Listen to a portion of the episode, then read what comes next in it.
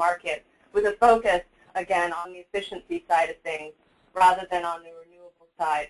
And we've chosen to focus today on the initiative that we believe is the most effective at getting technologies out of the lab and into the market, and that is our Energy Innovation Portal. So this talk will be um, split sort of half and half between a broad overview of the labs with a historical perspective and then diving deep into the portal, which Matt will do.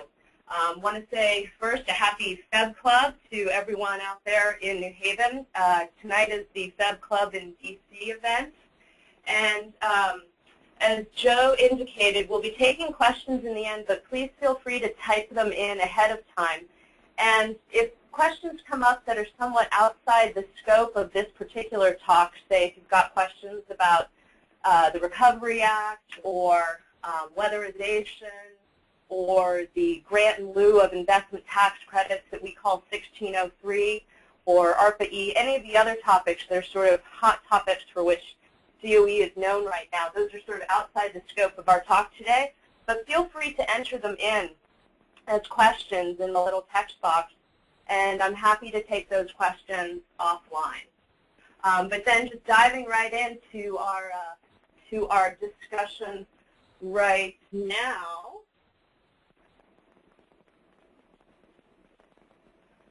the Department of Energy's beginnings, of course, came from the making of the atomic bomb. Uh, we got together as an agency in response to the nation's need to um, to end the Second World War, and we were successful in doing that. Took a couple of decades after that for the Department of Energy really to um, to join together around that, and uh, as we exited World War II and entered into the Cold War, our, our nation's national labs had to evolve. They had to come up with a different purpose, if you will. And their next initiative that they focused on was really um, Atoms for Peace.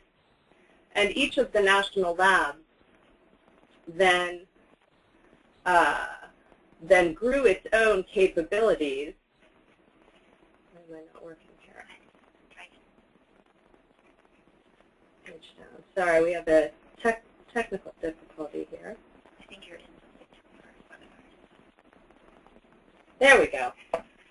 Here's our org chart of the U.S. Department of Energy. Um, and as I said, we grew up in response to um, in response to World War II and the Atoms for, for Peace initiative that emerged out of that.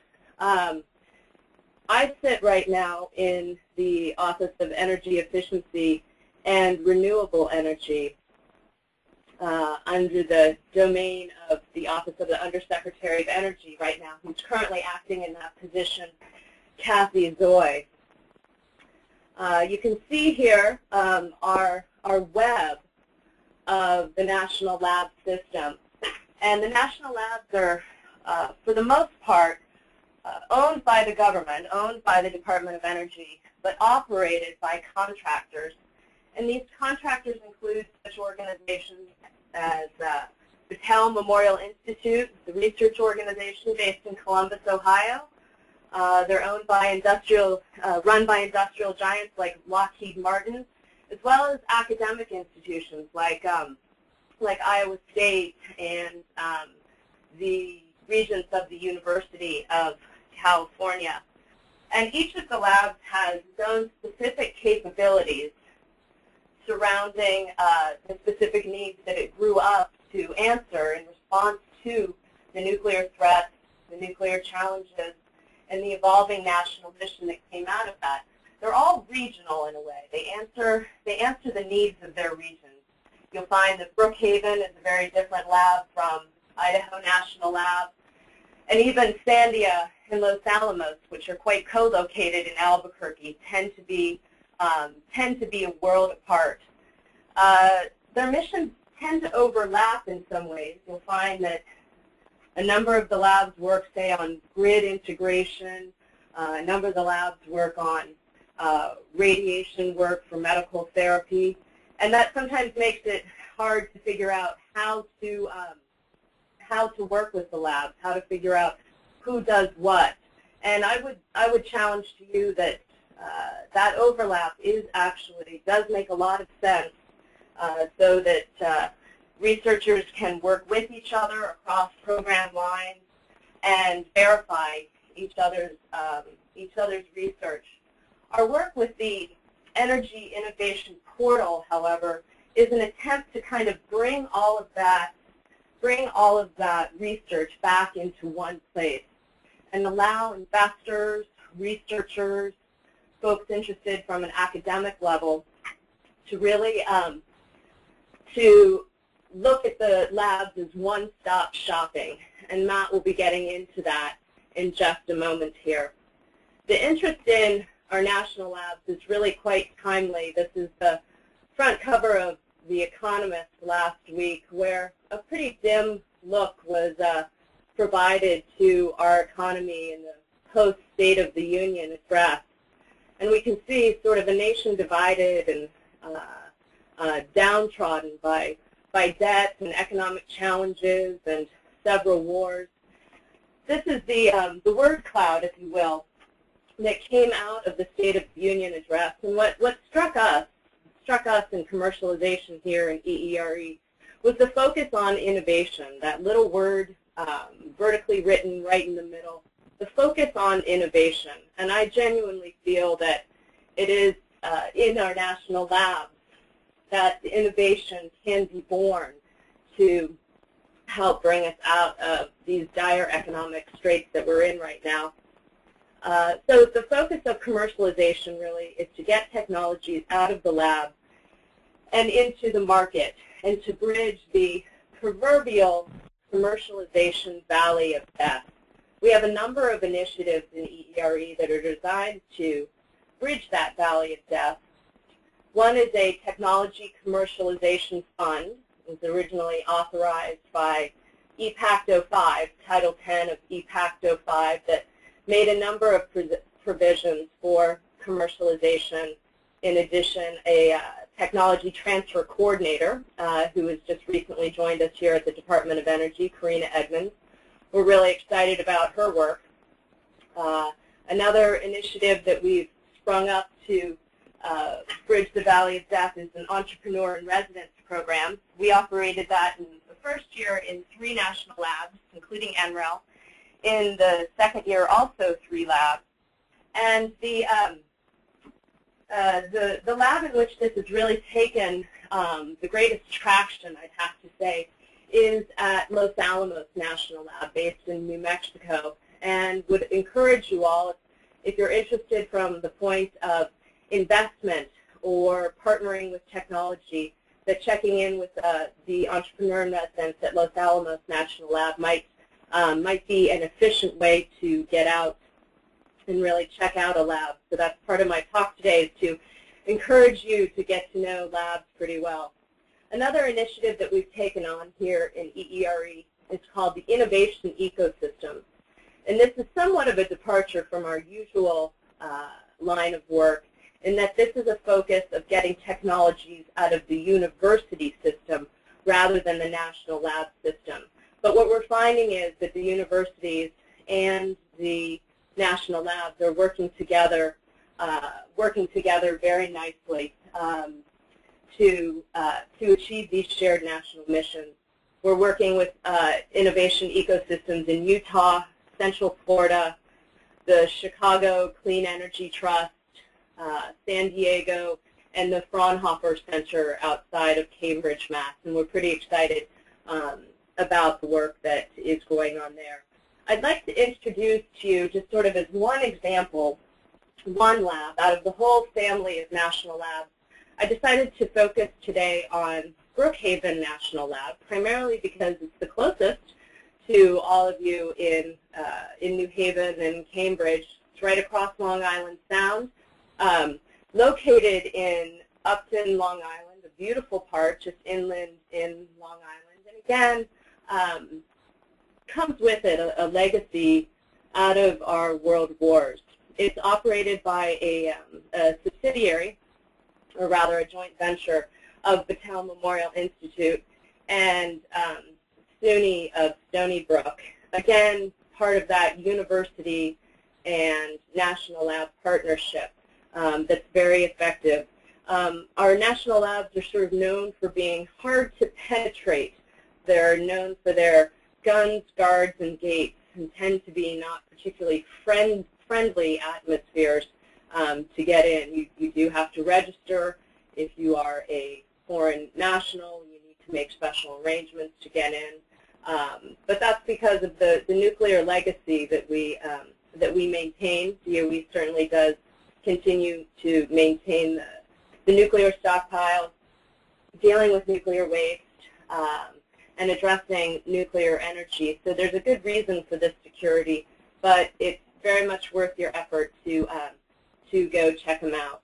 Um, these, these national labs themselves are just uh, jewels in the crown of, uh, of, of our country. And if you can think about our national parks as being an incredible asset, so too are our national labs. Um, increasingly, each of the labs is becoming more focused on the private sector and coming up with better, uh, better ways of contracting and working with the private sector. Um, they're sort of being rediscovered, if you will as we emerge out of um, out of the post-Cold War era. Um, and specifically, each national lab has takes a different approach to the overall DOE mission. Each of the labs um, is very different from one lab to another, very much expressing um, the regional regional needs as well as the attributes of each individual lab. What you'll find in labs are assets that are either um, rare, uh, very unique, uh, very expensive, tough to maintain, and also require a great deal of security. Um, we've got user facilities where researchers um, compete to uh, compete to use the space, and then they're also um, very much populated by members of the academic community as well as um, Fortune 100 names like you see, uh, like you see below. Every lab um, focuses to some extent on um, grid integration, primarily because each lab is very much a regional expression of, of, the, of the needs um, of its area. Um, this one, pro one project in particular um, took place with several of the um, uh, Long Island um, Public Utilities and NYSERDA, the uh, New York State Energy Authority, Long Island Power Authority, to use superconducting cables. And this is just one example of specific work going a national lab, and there are hundreds of samples that go on. Um, each lab has its uh, can claim its own inventions from sort of the, the fabulous um, radio tin for cancer therapy to small animal imaging systems. Um, Pacific Northwest Lab in particular can claim two of the innovations that are found um, in the production of McDonald's French fries, sort of from the sublime to the ridiculous to the, the truly fantastic. Um, these are all what our national labs are all about. So if you're not um, if you're not taking advantage of our national labs from the standpoint of research or investment, um, I'd like to commend to you that you're really not getting your tax dollars worth. worth we, you pay your taxes, and we actually go about trying to spend your tax dollars as effectively and efficiently as possible. Um, there are opportunities there for for kids, for undergrads, do fellowship programs, certainly for grad students. So really at any point in, in one's life, um, it's worth it to check out and to get to know the National Labs. Um, in order to decide which one you might want to check out, certainly choose the one that's closest to you. Um, for those of you in the Northeast, that's why I chose to focus on Brookhaven National Lab today. Um, and also choose the one that really piques your interest. And our portal that Matt will talk about here in just a moment really serves to entice people into the national lab. Another, uh, another way to choose which national lab you want to embark upon next is which one you can get into, uh, which one you can get into quickly. And Lawrence Berkeley Lab, um, right outside uh, Berkeley University up in the hills, is um, by far the easiest to penetrate um, in terms of security. So I invite you all to um, check out our national lab and our EERE Innovation Portal uh, we think is the best way short of uh, inviting you in and getting you into the lab um, that we can find to encourage interest in our national lab. And with that, I am going to hand over the audio to Matt Ringer out at NREL, who is going to talk more specifically about the innovation portal. Thank you, Wendolyn. Uh, just check real quick. Can everybody hear me? Yeah, we can hear you fine, Matt. Good to go. Great. Good. Um, well, thank you so much for taking the time to listen to Wendolyn and I talk about some of the interesting things that are going on in EERE when it comes to energy efficiency and trying to move technologies to the marketplace. A little background to what I'm going to talk about today. Um, in 2008, I believe it was, NREL, um, like many other of the national labs, had its management and operation contract come up for bid. This typically happens every five years for the labs, and many times the contract is renewed, but in some instances you have the opportunity for new parties to come in and bid on that management and operation contract. In 2008, that is exactly what happened at NREL. And um, uh, you could, so, so what happened was, um, if you guys could go back, Wendolyn, if you could go back to the presentation for just a sec.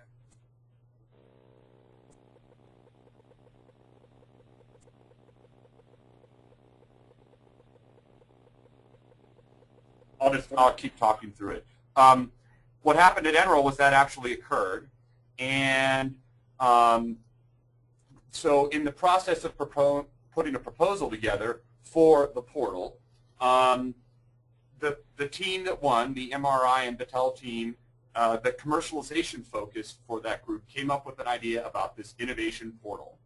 The idea was that if you did a search at the USPTO, you would identify approximately, at that time, 14,000 U.S. patents and published U.S. patent applications that had been created with DOE funding.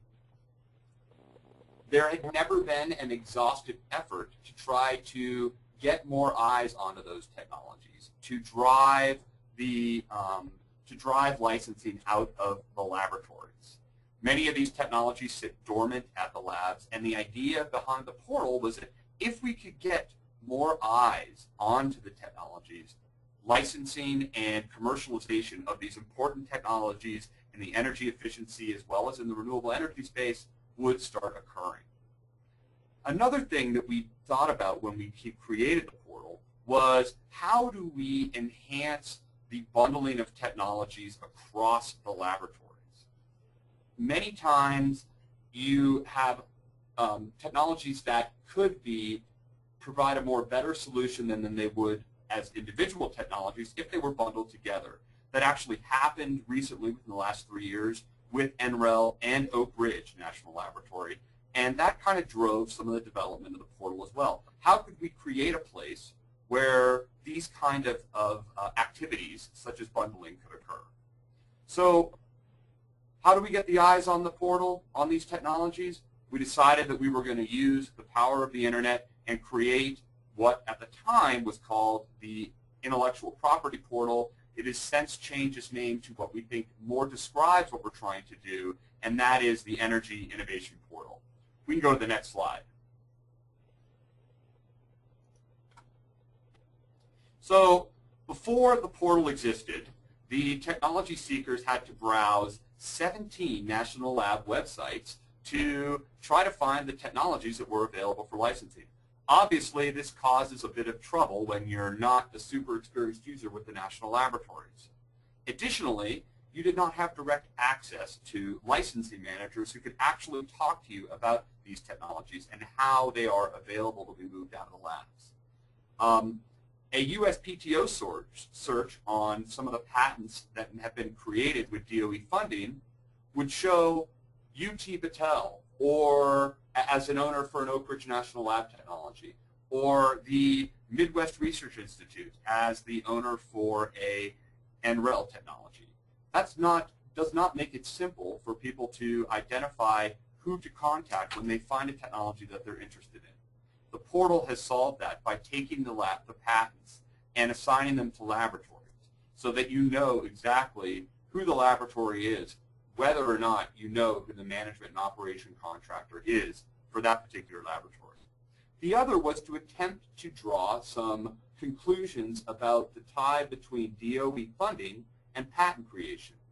We're not trying to talk about what has come out of the labs in its entirety, but rather just take a snapshot of what that intellectual property portfolio that has been created through DOE funding would look like. Next slide, please. So when you look at the portal, we think that there's the value can be split up between three distinct groups. For companies and entrepreneurs, you're looking at leading edge technologies that are available for licensing. You're looking at diversifying your portfolio with technologies that have been developed in the laboratory. What we offer on the portal is a business-friendly summary of patents. So you'll hear me mention as we go through this presentation, technology marketing summaries and patents. The portal contains both. The technology marketing summaries are created to be a more business-friendly description of what the technologies are. While the patents, as we all know, are legal documents that contain claims, they contain a, contain a description of the, of the technology itself, but aren't always very easy to go through and read. Um, we talked about the, uh, for companies and entrepreneurs, also, and Wendolyn talked about this, accessing the thought leadership of the laboratories and the partners that are part of the portal. So if you want to know what the strengths might be at Ames National Laboratory in uh, Ames, Iowa, they happen to be experts in the metallurgical field. That might not be something that you know, but if you go to the portal and look at the technologies that have come out of Ames and look at the landing page that Ames will maintain as we go forward, you'll see the kind of things that that particular lab has. And that same um, thought leadership, as unique as it might be at each individual lab, will be highlighted by the technologies that are shown on the portal and the information that is shown for each particular laboratory. Investors can also find a lot of information at the portal. They like to typically, uh, especially in the VC world and in the angel world, look at technologies that are breakthrough, that are new, that have offer tremendous potential. One of the things that we're going to be adding to the portal, in addition to the content that is existing there now, is what we're going to call emerging technologies. Now, as laboratories, we can't share everything with you until we have a published patent application to protect the idea, the concept, or the process. However, with the emerging technologies, we can share with you what we call non-confidential summaries of these technologies so that you can get an idea of what's there an idea of what it is and what it might do, and then reach out to talk to the particular laboratory who has that concept to begin discussions about how you might partner, help move it forward, or in some instances licenses that, license that idea. For the Department of Energy, we're really focusing on moving our taxpayer-funded technologies into the market. Again, men, much of the work that goes on at NREL and the other national labs are funded through taxpayer dollars. We would love to see these technologies move into the market and show impact that the research that has been ongoing at the laboratories makes in the marketplace. We want to drive the licensing of these technologies. That's really the focus of the portal. And then, as I mentioned previously, create those linkages between funding and innovation. You go to the next slide, please. What we have here is a brief description excuse me, of the patents and summaries in the portal. The portal itself is a simple web application with a database on the back end that contains the content and a searchable web user interface on the front end. It contains, the content is patents, and I want to stress that the patents that are contained in the portal are covering all areas of DOE research, from that that occurs on the science side to the most fundamental aspects, to that that occurs in the Office of Nuclear Energy, to that that occurs in the Office of Electricity, and, of course, that that occurs for energy efficiency research at within EERE. So the patents number greater than 15,000 in the portal right now, 15,000 individual data points. Whereas the marketing summaries, which are the focused content on things that our labs are pushing out and trying to license, we have more than 310 of those right now. So when you describe the patents, we typically have called them low quality because it's a patent, and from a business perspective, it takes time to be able to go through that patent, but high quantity, meaning there's lots of them. There's 15,000, as I said. The marketing summaries are very high quality from a business and commercialization perspective, but there's not going to be as many of them on there. The target audience for patents tend to be attorneys, while marketing summaries were focusing on business professionals. Fields, as I mentioned previously in a, in a patent, include abstracts, claim, prior art, descriptions, inventors, uh, who actually did the preparation of the patent application itself, and then who the reviewer might be at the USPTO. Important information, granted, but when you take a look from a business perspective, you want to know a focused description, the focused benefits of the technology, where we believe the application of the technology may exist, and who can I contact to get information. That's what the focus is on the marketing summaries.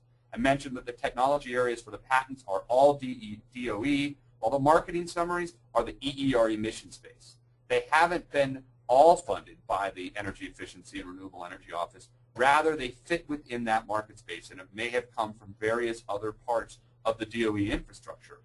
I mentioned that to tie back a little bit to what Wendolyn said previously, that the labs have transitioned themselves and have taken much of the learning that occurred when they created the atomic bomb and maintained the arsenal that we have here in the United States.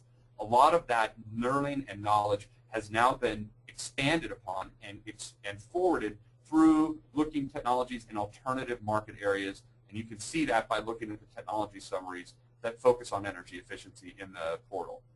Um, in the end, a patent is trying to show a, te a technology. Marketing summaries are trying to highlight commercialization. How do we license these technologies and develop them? Next slide, please. Just to show you a brief overview of what's in the portal right now, this slide shows the patent database. As I mentioned, there's 15,000 patents covering all aspects of DOE research in there.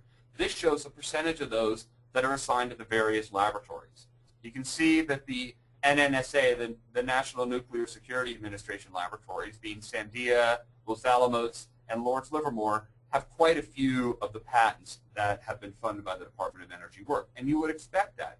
But you also can look and see that Brookhaven has a percentage of it. Argonne, Idaho, Lawrence Berkeley, Oak Ridge, NREL, Pacific Northwest all have significant patent portfolios that have been created by Department of Energy funding. I'll also point out that there's a, there's a fair amount of technologies and patents that are listed on the portal that don't have a lab um, that don't have a lab tie. That could be because they were funded through the Department of Energy by um, some means such as a funding opportunity notice, could be a small business project. You can also scan through those and those particular patents will show up in any search that you do on the portal. Next slide, please. The next slide shows the content of the market, market summaries. And we have identified when we created the portal, or we had identified when we created the portal, 14 technology areas within the EERE emission space.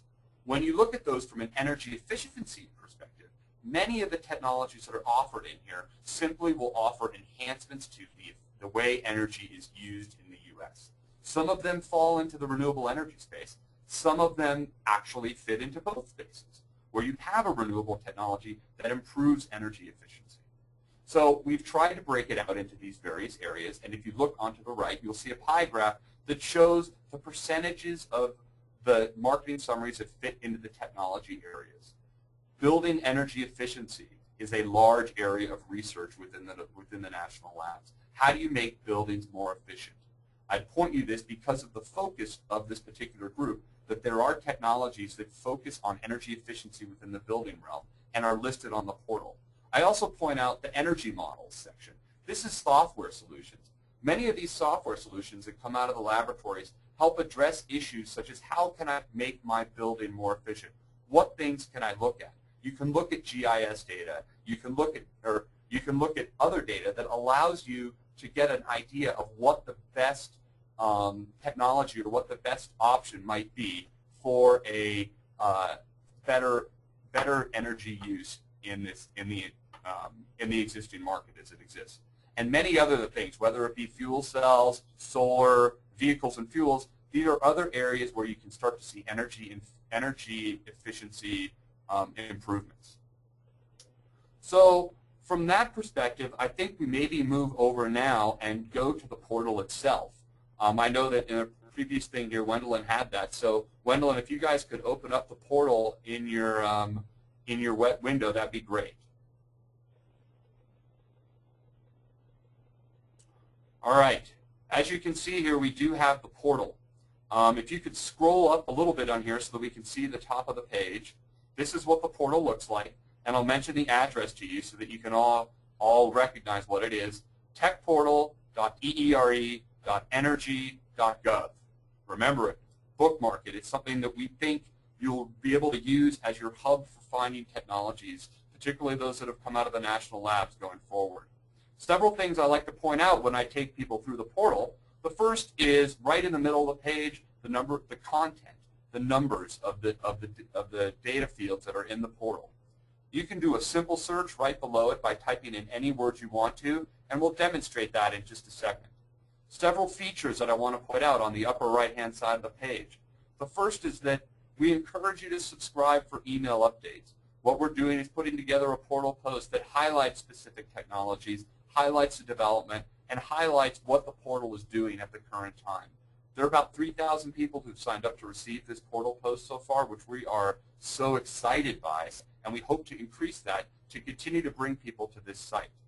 We also have a widget which allows people to link to our page, and you can, if you're interested in linking it to whatever page you are, you can get the widget. It's showing there on the right-hand side, and it keeps constant with the technology marketing summaries and patents that are on the portal.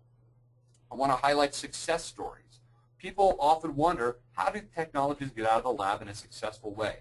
We are starting to highlight those in, by working with each of our partners to get their stories up. This is a new feature and we'll be changing and having new stories added as time proceeds. As you look below that, we also highlight the events where we're going to be demonstrating or having the portal at so you can come and talk to us learn about what we're trying to do, learn about the team that's doing it, and learn about the energy efficiency technologies that are available to come out of the laboratories. Finally, we have news. This is where we link to, for example, the, web, the, the, the press release that came out yesterday.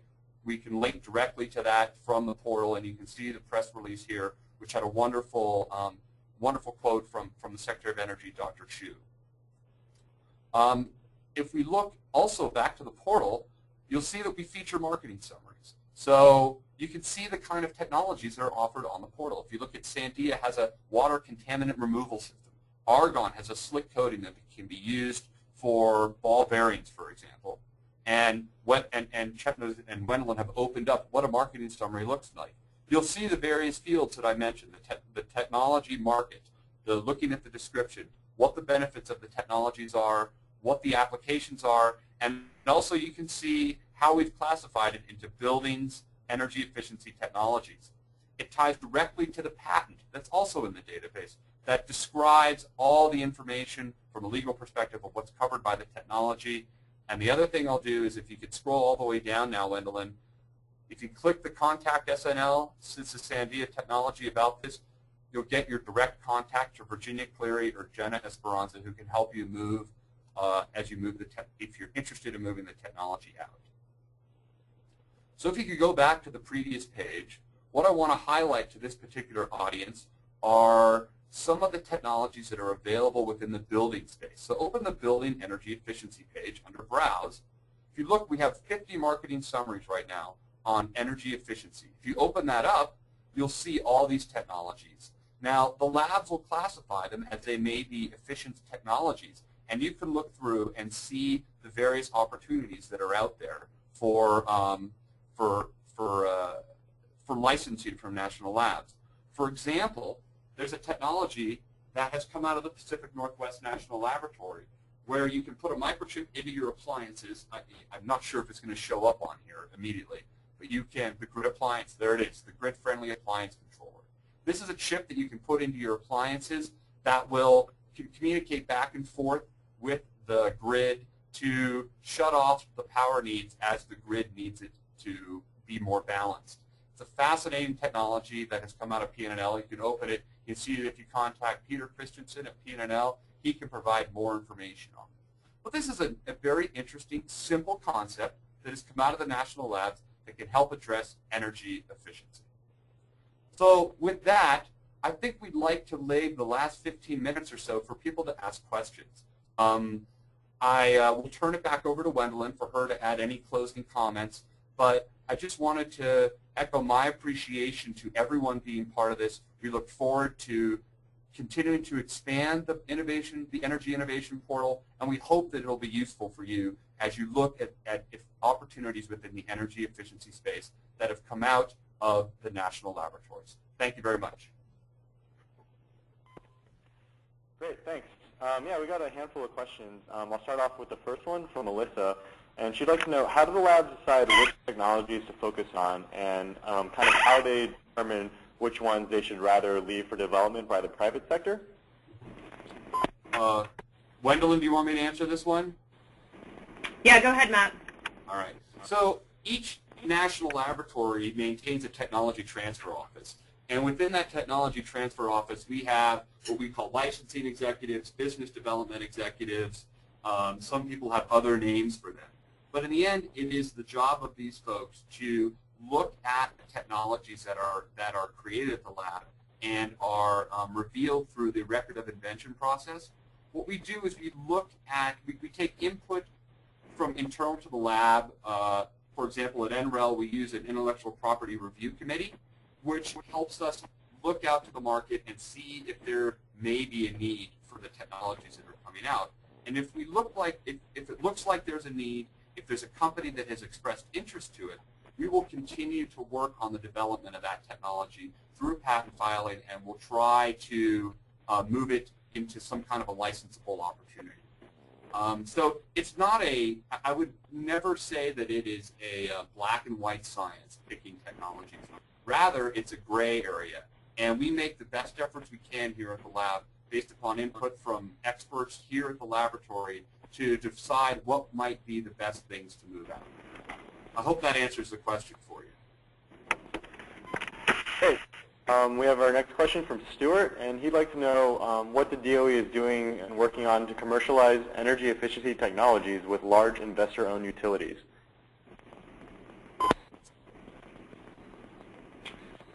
I'll grab that one, Matt. Uh, well, the investor-owned utilities are like, uh, in some ways, like any other private sector or quasi-private sector partner uh, in that uh, they are welcome to come into the lab um, and partner under the various different types of partnering relationships that we have, cooperative research and development agreements or work for others agreements. Um, in addition, a number of the labs have more formal relationships with investor-owned utilities, um, like uh, in, in, and they happen to be regionally specific. Um, uh, Rocky Mountain Power, um, Idaho Power doing its work with, um, with Idaho National Lab is one in particular. A number of uh, Recovery Act projects, Recovery Act projects um, were funded, uh, funding individual labs to do work with some of the regional utilities. Um, so I would say it happens on you know case-by-case -case basis um, throughout the country.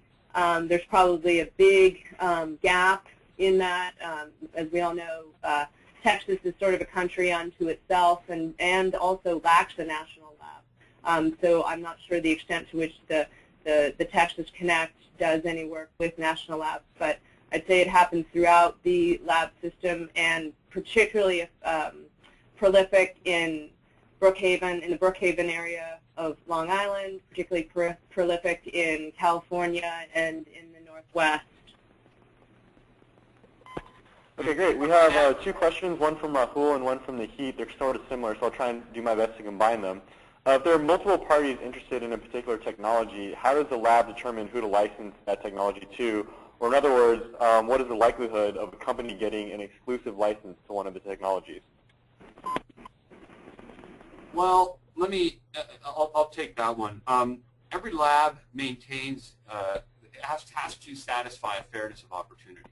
So technologies that come out of labs, um, we cannot do an exclusive license without having fairness for all parties involved to take a look at the technology. Um, many labs will post opportunities onto the Federal Business Opportunity site, uh, which is maintained by the government.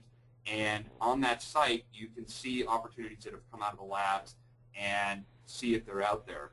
Um, a lot of times we'll have parties that we uh, that have come to the lab specifically with a project, and we'll put together agreements that have intellectual property terms where ownership and license rights can travel, transfer back and forth between the lab and the party. Um, uh, but I can answer the exclus exclusivity question by saying the following. We, and, and again, I, I, speak from NREL, and I, I can't answer it as every lab because everyone maintains their own individual licensing strategy. Typically, if we were to do an exclusive license with a single party, uh, say it's a startup, the risk of that technology never making the market is quite high. So we'll, uh, we'll look at sometimes what we call a limited exclusive license. It might be field limited, meaning that you can't do it and practice it everywhere. It might be time limited, giving you a head start. But in general, we don't do a broad exclusive license just because it reduces the likelihood that the technology would ever see the light of day in the marketplace. I hope that that provides a good answer to that question. Great. We have a question from Sebastian, and he was wondering if you guys could go in a little more detail and describe what the, commercial, the commercialization and the national laboratories did under the Recovery Act in terms of kind of deploying the next generation of clean energy technologies.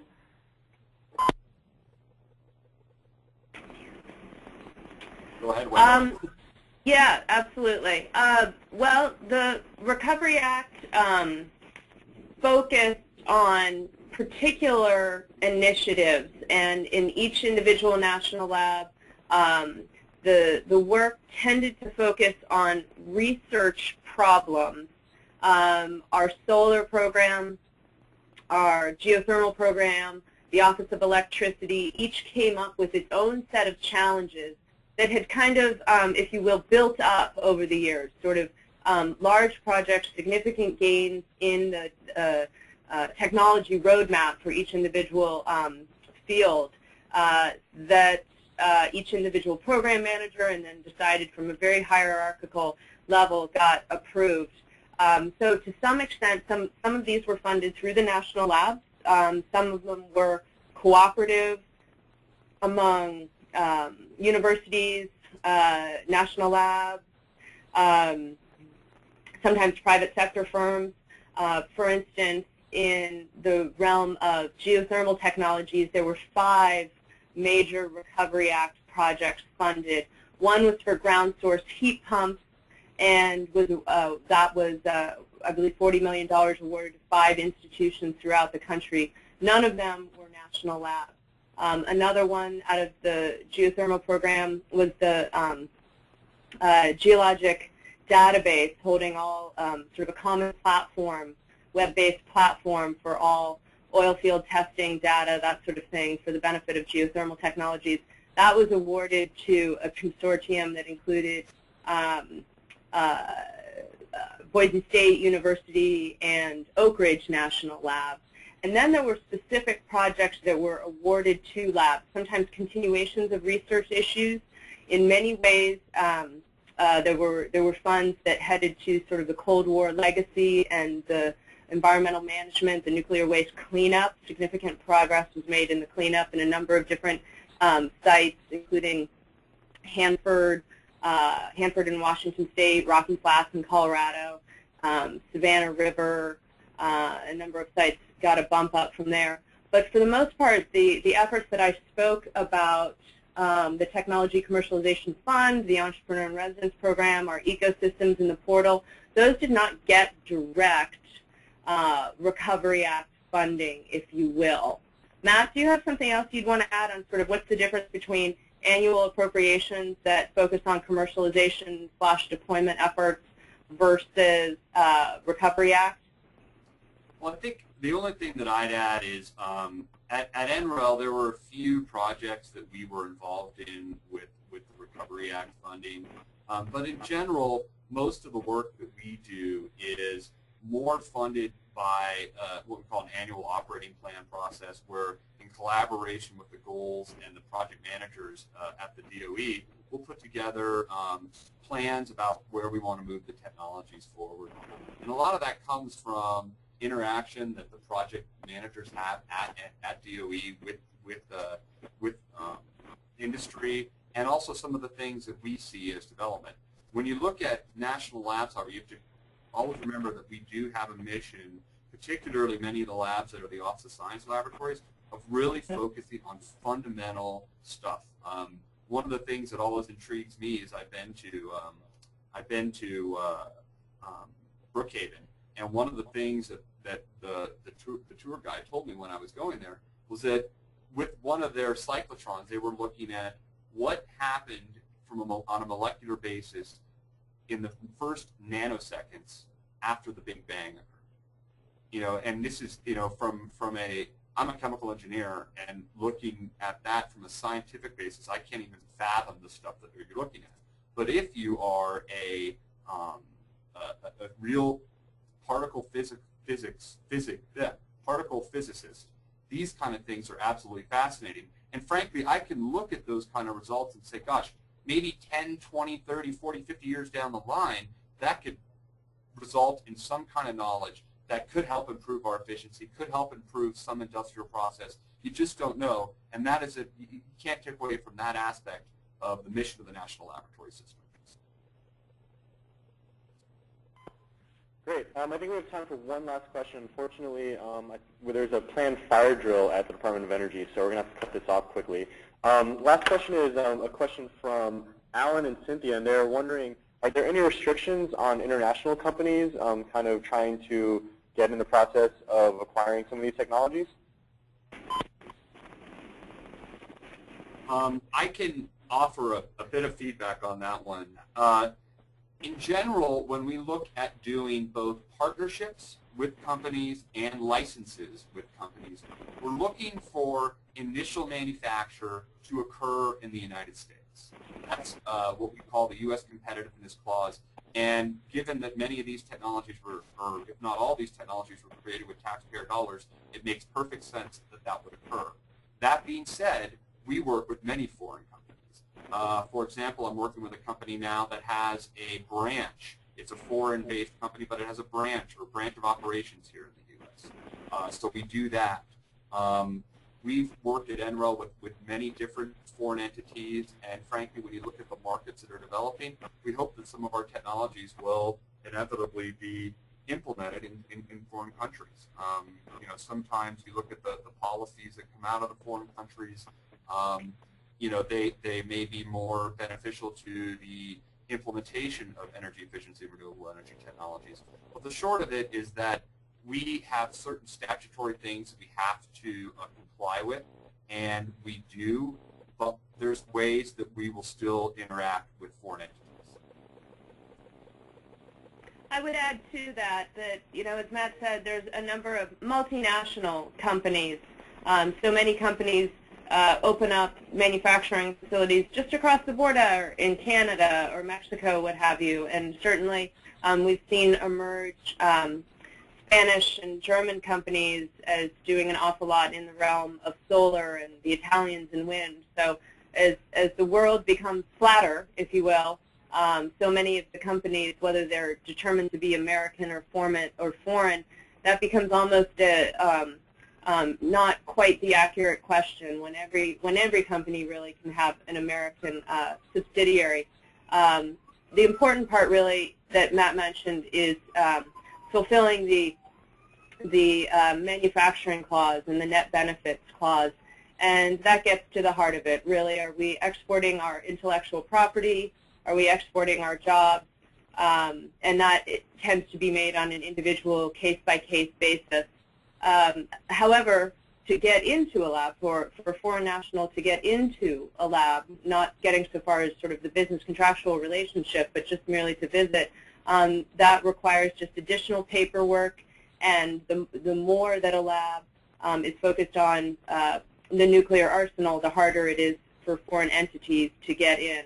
Um, there is a deal pending, I, I, believe now it may be finalized already for a number of um, Taiwanese um, grad students to come and do work at Lawrence Berkeley Lab. Um, and that opportunity, um, you know, if they come with the money, that opportunity is as available to them as it is to students from Kansas or Iowa. Um, so that's one of the reasons why Matt and I and the rest of us who do tech transfer and commercialization really want to encourage um, the American audience to take advantage of what's in our backyard and what really are uh, the jewels of, of the Department of Energy, which is out of the field.